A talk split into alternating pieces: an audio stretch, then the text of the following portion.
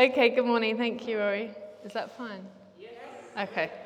Oh, thank you for mentioning my, my parents. They are very good role models, actually. So, and Rory has a good relationship with them, which is nice. That's good for me. So I've entitled this talk this morning, "The Wonderful." Oh, could you go back to the title page, maybe? The Wonderful Wife. So I thought I, you can't beat some good alliteration. Um, the Wonderful Wife. So. Um, but seriously, yes, we will talk about a wonderful wife and how to be one, how to find one, hopefully, for those who are looking. Okay? So recently, this month, on the 8th of March, we had um, International Women's Day, you might remember. And then today in the UK is Mothering Sunday. I think maybe Uganda celebrates the US one. I'm not sure which is in May. So maybe that's why. Well, my kids remembered this morning and, and made a card for me, so that was very sweet. So it's very fitting um, that I'd be speaking today on women and, oh, my glasses are like steamed up, women and the role of wives. Um, so, we, so as we've mentioned in our relationship series so far, we've had excellent talks on marriage, singleness, the role of husbands, um, parenting, and lastly today um, we'll be speaking about wives. And then, as we've mentioned, we've got the questions at the back, the papers. Please fill in if you have any more questions. And next week we'll try and wrap up the series and do our best at answering your questions. Um, so yeah, I'm really I'm pleased that we've already had the talk on singleness um, with Monica and Alistair's talk as well because I think that's really reminded us that you know if we are solely pursuing our relationship with God and that intimacy, then these other relationships that we're talking about, whether it's friendships or colleagues, other as well as marriage relationships, that they're, they're ultimately they're more fulfilling because you know you've spent that time and that groundwork and that foundational work on pursuing your identity and your you know seeking him for your direction in your life. So really again it's just a plug you know if you are single don't please don't put all your like feel that you'll be whole and fulfilled only when you get married to really work on your your your single life now um, but this morning, I do want to speak to all of us, not just to the women, not just to those of us who are wives already. Um, I think this is relevant for all of us. Um, for working women, um, the passage that I'll look at later, it's very relevant for those of us who work, those of us perhaps who are home and are not working outside the home, for single mothers, um, and also to the men who are single or looking to get married. So I hope this will be helpful. Um, and this topic's really crucial, I think, because we get so many mi- mixed messages um, from our society and from our cultures that we're from, all of us, no pointing fingers, from the media, um, and also like things that are passed down from us. You know, we all have um, well meaning figures in our lives who are parents or, or step parents, grandparents, aunties, uncles that we receive messages from, whether directly or indirectly um, people who are our role models, um, and often very well meaning, but it's really good sometimes to just look at a very a biblical perspective of these things, because we can often kind of, between the media and society, and then these sort of messages from role models that are well meaning, but maybe not based on kingdom values, then we get a bit, we get a bit muddled up. Um, so then I thought, would you prefer today some biblical wisdom or old wives' tales? Uh, I'm sure that phrase is based on something. I won't go into another.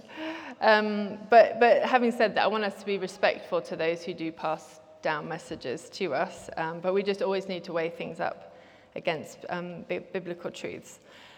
Um, so, what better place today than to look to our ultimate guidebook for anchoring our standards and our principles. Okay, so where do we start? Oh, yeah, you can move on. Sorry, yeah. I just wanted to go back.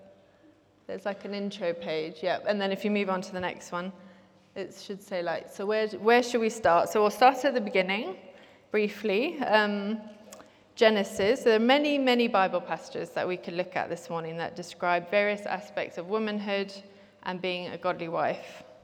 But what they all have in common um, is that they reflect, some of the purposes, or they do reflect the purpose of a woman's creation, the creation of woman, creation of Eve, as described in Genesis 1 and 2. It's up to you if you turn there. I'm not going to stay too long here. This is part of the intro still. But in Genesis 1, God created male and female, And specifically, now, if we're looking at female, Eve was created in God's image. Okay, so He created her whole as an independent person, body, an individual, and she was created as He intended her to be created. Yeah, in His eyes, she was perfect. He said, you know, they were both good after He had made them. So she was good. He, he, he created her in His image, so she reflected aspects of the Godhead. Okay, so she didn't have anything lacking from her creation. There's a saying out there that's like, you know, when you're introducing your spouse, you might say, This is my better half. Oh, I've heard people say that, this is my better half. But I don't really like that, that phrase if you think about it, because it's like saying, again, we're not complete, you know, we're not a whole person that God has created us unless I've got this other person making me whole. And there's something in there because obviously he said, come together as a man and wife and you'll be one. You know, you'll leave your father and mother, which is important in marriage, start your own unit, your own family, and you are essentially a whole together, especially in a sexual union, you come, you're together. But don't lose sight that we're two individual people that were created individually in God's image. Okay, so that's that point I wanted to get across. Um, and then uh, on in Genesis 1 and 2, there's some overlaps between them, but he tells them both to be fruitful, to multiply, to rule over the living things. He described to them what he had provided for food, what they could eat, and he had said his creation was good. He was very pleased. So he gave them tasks to do. He had, you know, they had roles to play, they were busy, they were working. Um, and in Genesis 2, then it goes on in a bit more detail. Um, Eve was created to be a helper suitable to Adam. Her purpose was someone to correspond with Adam. One, this commentator I was reading, he used the word correspond and to complement and to assist. Yeah? So they're, they're, that's how her strength can be brought to the, to the, to the union. Yeah? So it's like they're co workers, they're co heirs in, in the garden.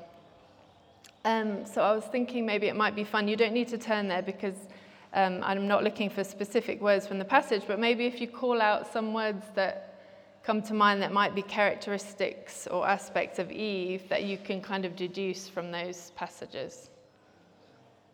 If you can think of anything. Strong. Yeah, strong. That's one of the ones I had here.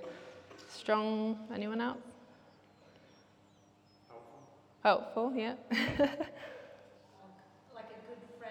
Yeah, yeah, I've put companion here. Yeah, yeah, they, they were friends. He created, God created her ultimately because he was like alone, right, with the animals, so he needed the friendship and the companionship. Exactly. Um, anyone else? Relationship. relationship, yeah. Ultimately, God's all about relationship because He's a triune God and now He's created two beings and He wants them to multiply and have family. So, relationships uh, really at the heart of God's um, nature. So, yeah, some other words might be independent, strong, as uh, Monica said. That I thought that she, you know, she was the one who spoke out. She was the one who's very curious and, like, you know, was, where's God, you know, and was the one speaking to, to, the, to the serpent as we have it in the passage. That we can deduce she was beautiful, that she was attractive to her husband. She was attractive. Um, yeah, and all the other words we've said that complementary, helpful. But sadly, over the centuries, there are many misconceptions that have been taught that were not part of God's original plan. Yeah, we've taken on many things, and many maybe because of the light of, of original sin, you know, and things have been skewed. And, um, but in many societies, it's left women dishonored, um, not being encouraged or empowered um, in the ways that would be biblical. Um, worst of all, in societies where women, you know, can't leave the house without being completely covered or aren't allowed, girls and women aren't allowed in schools or universities. Um, but that is certainly not the biblical norm, okay? Um, and again, there are many other passages we can go into. we're, still, we're not to the passage that I'm concentrating on today, but the Bible's full of many verses and passages that you could pick out. You could look, you could just do a study on Ruth and Naomi and, and pull out like some amazing principles and characteristics um, of a godly woman of godly wives. Both of them, they had lost their husbands at some point in that passage, but they were still characteristics you could point out. Um, briefly, Ephesians 5 22 to 33. Um, these are some sort of central verses on biblical submission. Firstly, it describes submission to one another, and then it goes into the verse about wives be submitted to your husbands. And then, as Alistair aptly brought out a few weeks back, husbands, love your wives as Christ loved the church.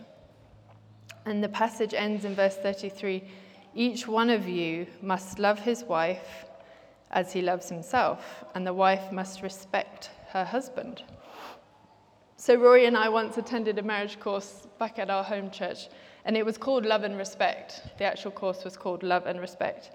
And I think, arguably, because these are two core areas that cause issues in marriages. You know, often issues you can sort of boil down to, to love these issues, love and respect, where the one isn't feeling, receiving that from the other one. Um, so it's just really important to remember in our decision making, in our communication, in our intentions and actions, that we bear in mind that we're both respectful and loving. And this, in many ways, can resolve or prevent, even as Kimberly was speaking the other week, a preventative measure. so, you know, why not be front footed, as she was saying, in being loving or being respectful? You know, thinking, well, what can I say when my husband comes home from work today? Oh, hey, you know, I'm so proud of you. You're so good at your job, you know? And that was what Kimberly was speaking about um, the other week. And it doesn't mean that husbands don't need to be loved or that wives don't need to be respected. They're both, both and, but it's, I think Paul was emphasizing those because perhaps we have weaknesses in those areas for showing to the other one. Um, and it's really what each needs, really needs to receive um, to feel fulfilled um, and, and for women to feel unconditionally loved and accepted and for men to feel respected. It's very important. Um, so again, there are many verses, yeah, I've highlighted the Ephesians one, but there are many verses um, that you can go to yourselves if you wanted to pull out um, passages on women and the role of wives. But the most extensive passage where we learn biblical traits of a godly wife is in Proverbs 31, verses 10 to 31. You can go to the next. Yeah, so in general, first of all, so what are the Proverbs known for primarily, if you call it? Mm-hmm. Yeah? Yeah. Do you all agree? Yeah. Yeah. So it's a really good place to go. Um, Proverbs are full of wise advice about relationships, family relationships, friendships, um, and as I mentioned earlier, the family unit is pivotal in society and it has um, a lot of wisdom on, on family. It teaches us about monogamy. It teaches us, um, despite, oh yeah, I've written here, despite it having been written by Solomon, it does teach us about monogamy. Um, he had many relationships. Um, it teaches us many things about um, in, within families, such as parents should share the training of their children and should speak together, unified with one voice in the home and training the children. Um, Proverbs also brings out that the man is to be loyal to his wife, and it highlights that the woman can make or break her husband. So it gives us kind of, in no short terms, that a husband can bring blessing or ill health, basically, rottenness to the bones. So we have quite a powerful role as wives. Um, and we really want to be in a marriage, you know, where we're wanting to grow more Christ like and that our hearts and attitudes are wanting um, to bring health to our husbands.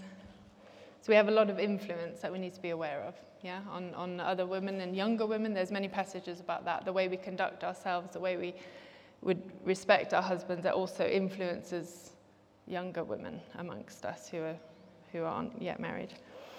Um, also, the book teaches um, a very high view of marriage and, and takes any sin that would break a marriage up very seriously, especially sexual infidelity. It sets a very high standard um, but please don't feel defeated because these virtues are obtainable, so we'll go into them.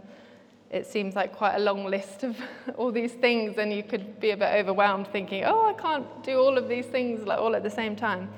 Um, but just remember that, you know, developing a godly character is a lifetime of, of journeying um, and making mistakes, you know, forgiving, admitting our mistakes, growing.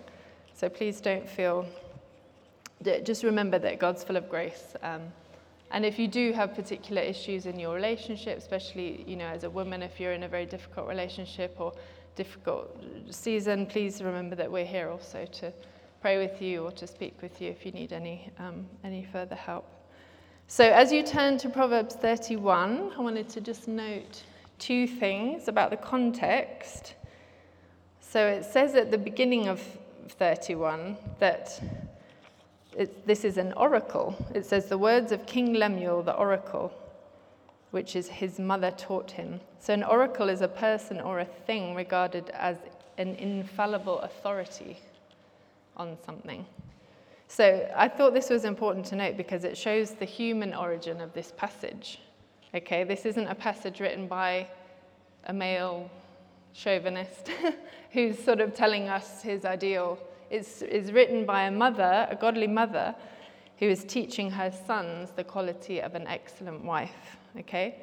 And centuries later, we can testify that King Lemuel's mother was used by God because her words have been recorded in Scripture and have been passed down and looked at, you know, many times over as a standard.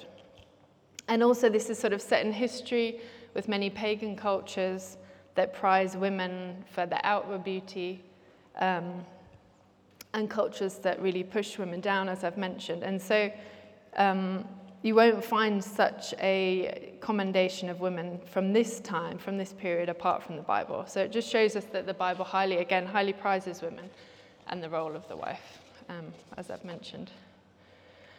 Okay, so the first few verses, she's warning him also against promiscuity and drunkenness. She encourages him to reach out to the poor. And one commentator I was reading said that this, these verses, firstly, being about the king of a nation, and secondly, the queen of a home. So I thought that was quite good. I liked reading that, the queen of a home. Okay, so also, just as part of the context, did you know that this proverb, 31, no, no, go back, that's fine, was written as a poem? I'm not sure. Did you know it was written as a poem? I think, I guess a lot of some of these scriptures are, but I think we forget that sometimes. So there are 22 verses from 10 to 31, um, or stanzas, and they're written in an alphabetical, like acrostic. So each letter, I think, you know, for the beginning of that verse, then the letters follow, follow on. Um, and this made it easy to memorize as well, I was reading. So I think this is very central. This poem was very central, and it maybe still is, um, but in Jewish culture, even to the point where it was recited by Jewish husbands and children at the Sabbath meal every Friday evening. So, yeah, so very important. And just, yeah, just emphasize the, the reciting and that it was. And it's also why I think lots of the concepts repeat and kind of, um, you'll see, but sort of surface in different verses as, as we go through. Um, and then also it's called an epilogue. It says in my version, I'm not sure about your version, that, that this is an epilogue, which is something that comes at the end of a story to separate it from the final chapter, okay, and to bring in big impact to the reader. So, um, and also something that was interesting is, is, is like we don't know if this was an actual person, you know, we don't know the name of someone or that he found this person, but, but it's just good to note that, you know, again, these attributes or characteristics are obtainable because she's giving us a list. She wouldn't have given him a list if, if it wasn't impossible to find this person, so take heart. okay, so as we go um, into 10, verses 10 to 31, I can't go through all of the verses because there are too many um, so I'm just, I've sort of grouped them, one commentator grouped them like this in kind of two verses together. And I'll just go through a few of the ones that I put in black. So, firstly, a wonderful wife has good character. Does someone want to read out if we think we can hear you verses 10 to 12, just so we're familiar? I haven't typed it up here, but it might be good to hear. Monica, do you want to read? Verse chapter 31, verse 10 to 12. Proverbs 31, verse 10. 10, and 10 to 12, 10, 11, 12. So it says, An excellent wife who can find, she's far more precious than jewels. The heart of her husband trusts in her, and he will have no lack of gain. She does him good, not harm, all the days of her life. Thank you. So, this is just summed up as good character. So, but, it, but the verses highlight that she is valuable, that she's trustworthy, and that she's continually or always doing good. Okay? So, it's interesting that, that the verse pulls out that she's valuable. She's, a rare, she's rare to find, yeah? She's a treasure. And some, verses, some versions use um, rubies. I think in mine it said rubies. She's like rubies. I think other versions might use the word jewel or pearls. So I think this is, I mean, it, it, could be highlighting, I think some commentators say it does also look at the aspect of perhaps the dowry, that really like she's invaluable. Um, but, but aside from that, each wife, I think the point really is that each, every, every wife deserves to be um, considered and treated as priceless, a priceless treasure by her husband, to be loved, as we talked about from the verses in Ephesians, and cherished and pursued. so, men, because she agrees to marry you, doesn't mean you stop pursuing her and valuing her. Okay? Um, a wonderful wife has the interests of her husband and her household in mind. Her husband should have every reason to trust her. She's reliable. Her heart is in the right place. She lives a life evident of the outworkings of the fruits of the Spirit. I'm putting this in, but because I think I can deduce that there. If she has good character, she's going to be displaying in her life the fruits of, this, of, this, of the Spirit from, that we see in Galatians 5 22 to 23. And also that she recognizes the attributes of love that we, we've heard in previous talks in 1 Corinthians 13. You know, patient, kindness, goodness self control. So she's mature and she's rooted in Christ. Okay? Secondly, I was going to highlight verses 13 to 15. The wonderful wife is industrious.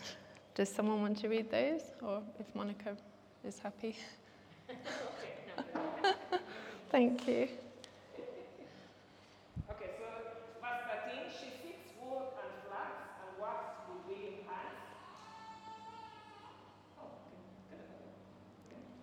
So she seeks wool and flax and works with willing hands. She's like the ships of the merchant. She brings her food from far. She rises while it is yet night and provides food for her household and portions for her maidens. Thank you. Yeah, 15, that's fine. Thank you. So she's industrious, yeah, which means she's working energetically, devotedly, hardworking, and diligently.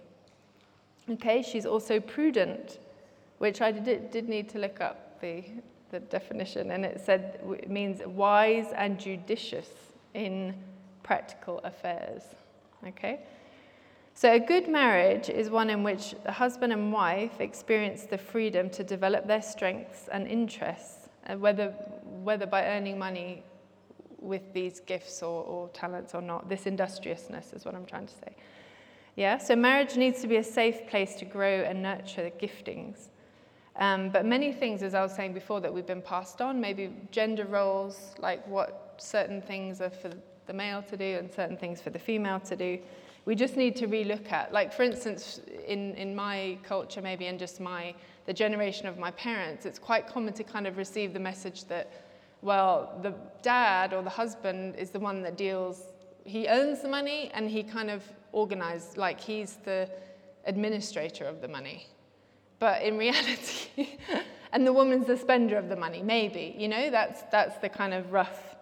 But in, in our experience and many other experiences, it's actually the wife who is very good at the administration or the budgeting or, or the keeping track of, of, you know, she might not be earning all the money, she might be earning some of the money um, or none of the money, but often. So what I'm saying is, is, is, is, is just pay attention to each other's strengths and don't just assume gender roles based on something that isn't biblical because the biblical model is that she's busy, she's hardworking, she's really in control of the family affairs. She knows what's happening, who's where, you know, she's busy at night. Um, so, also, then I was interested to read about Lydia from Thyatira in Acts 16 14 to 15. She's a dealer in purple cloth. So, similar to this woman described in Proverbs 31, she's got a very specific industry. It said flax and silk or something else in Proverbs, but Lydia was a dealer in purple cloth. And then it goes on to say in Acts 16, a worshipper of God, the Lord opened her heart to respond to Paul's message.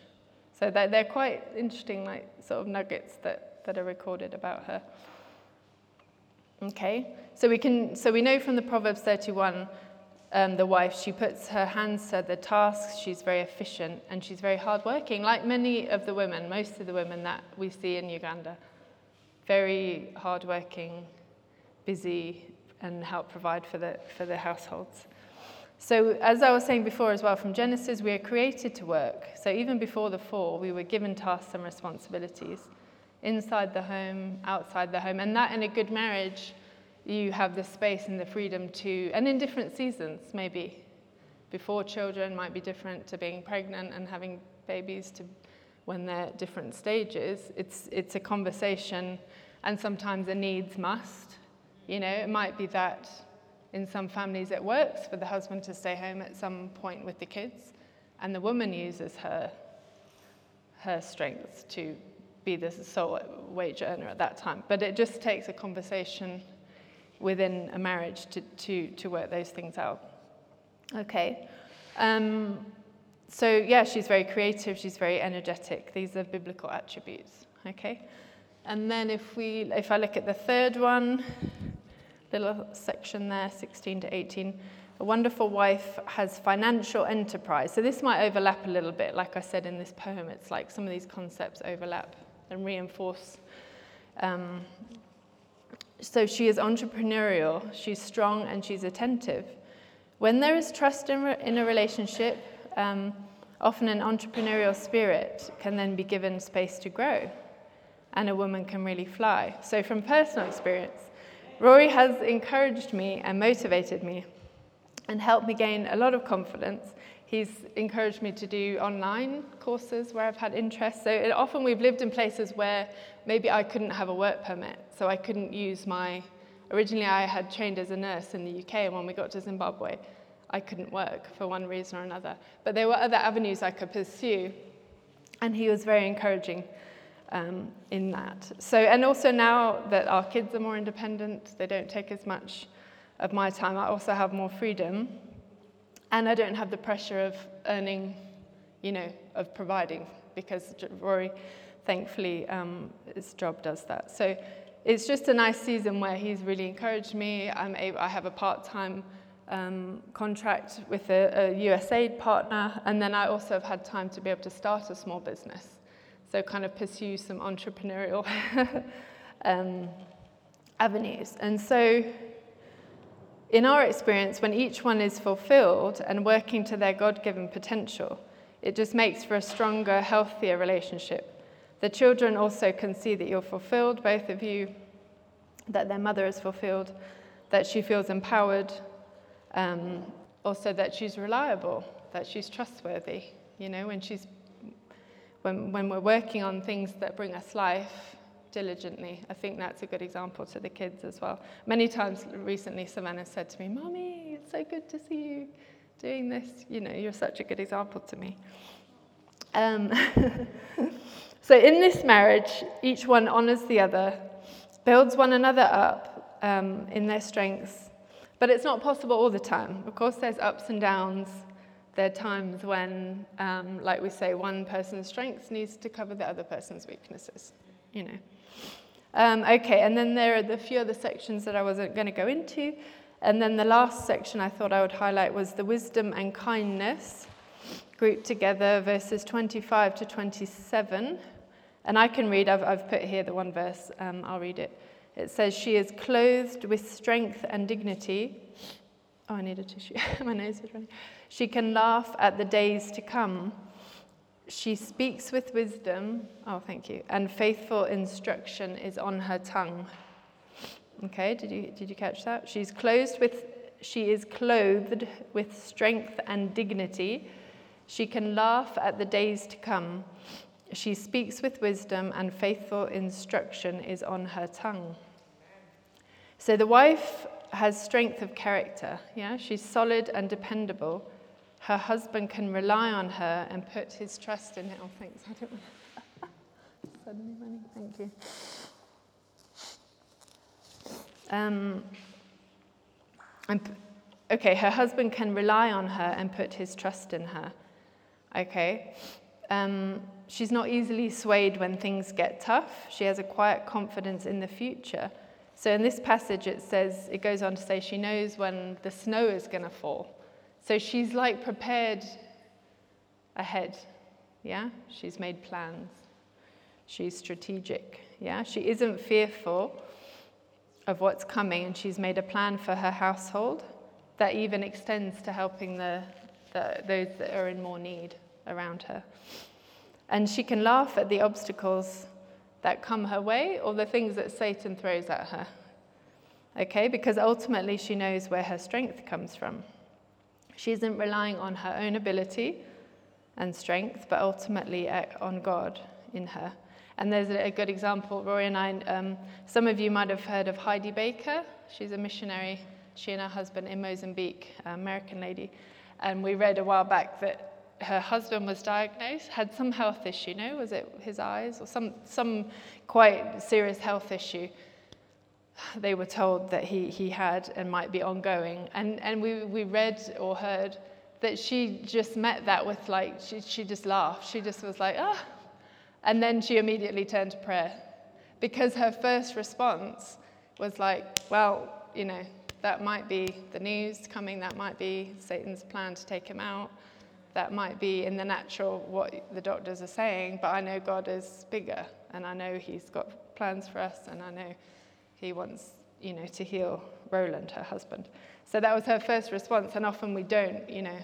It's natural to be fearful and but also there's a dignity and a strength of character one you know and often it comes with age and maturity too the things we've gone through and experienced but um, i think that's some of the things that this, these verses are bringing out and also, I was, uh, this made me think about the women of Ukraine. I don't know how closely you guys have been following the news, but you know, many, uh, all the men have had to stay. They're conscripted, all the men between 16 and 18 and 60 or something, haven't been able to leave the country. So the millions of refugees leaving and f- flooding to the bordering countries and beyond are mainly women.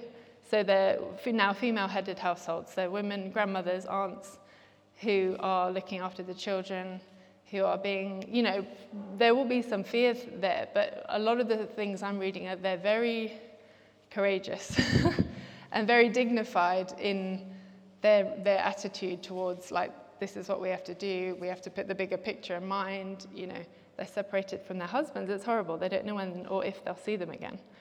But um, it just showed me something also of this passage um, of the strength that's there evident.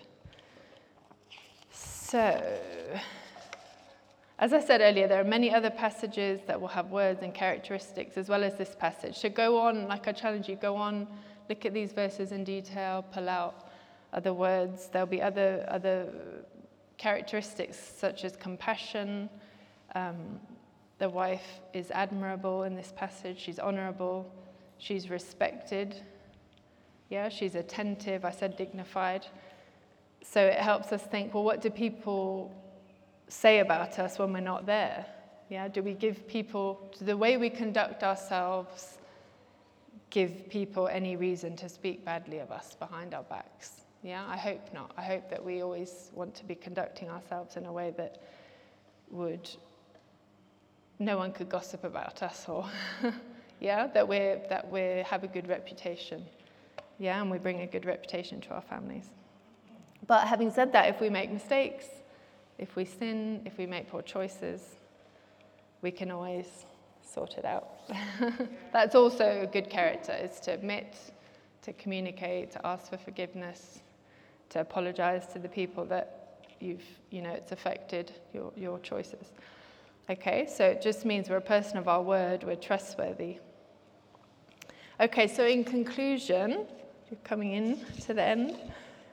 So these are various characteristics um, presented in this poem that describe a virtuous or excellent woman, or as I said, a wonderful wife. It's an impressive list. Do you think um, it's impossible to attain? Possible? Impossible? How do you all feel? so, in fact, it, yes, it is impossible to attain if you strive in your own power. Okay, that's the point. So the list is possible, but only in God's strength, okay? So, only way these things can be evident in your life is if you lay the same foundation of godliness that this woman did for all the other attributes, okay? She wasn't born necessarily with these qualities, and they didn't just appear by magic. You know, we're, we're all in a journey in our relationship with Christ, which makes us more Christ like. So, if you want to be a woman with godly virtues, then start with the proper fear of the Lord, for that is the beginning of knowledge and wisdom. And that's all through the Proverbs. And on this foundation, you will develop the other characteristics as you strive for excellence and refuse to settle for mediocrity. Do not give up if you stumble and fall, but get back up and renew the effort. And that is a characteristic of the righteous which is Proverbs 24:16. Okay, and then a final reminder as we close to you men. if your wife, your daughter, your sister, your girlfriend falls short, then don't point out all her faults and berate her, please. that doesn't help and it only shows your lack of leadership ability. Give her praise in all the other area in all the areas where she's doing well and then encourage and support her in the areas that she still needs to improve. Irene's clapping. it is wise to treat her the way you would want to be treated, for not only does the Lord command it in Matthew 7:12, but we've already heard about the role of husbands, right? And, and the standard that, that it's a very high standard in loving our wives, just as Christ loved the church and gave his life for her. So hopefully this was relevant to men and women amongst us. So yes, there we are. Thank you.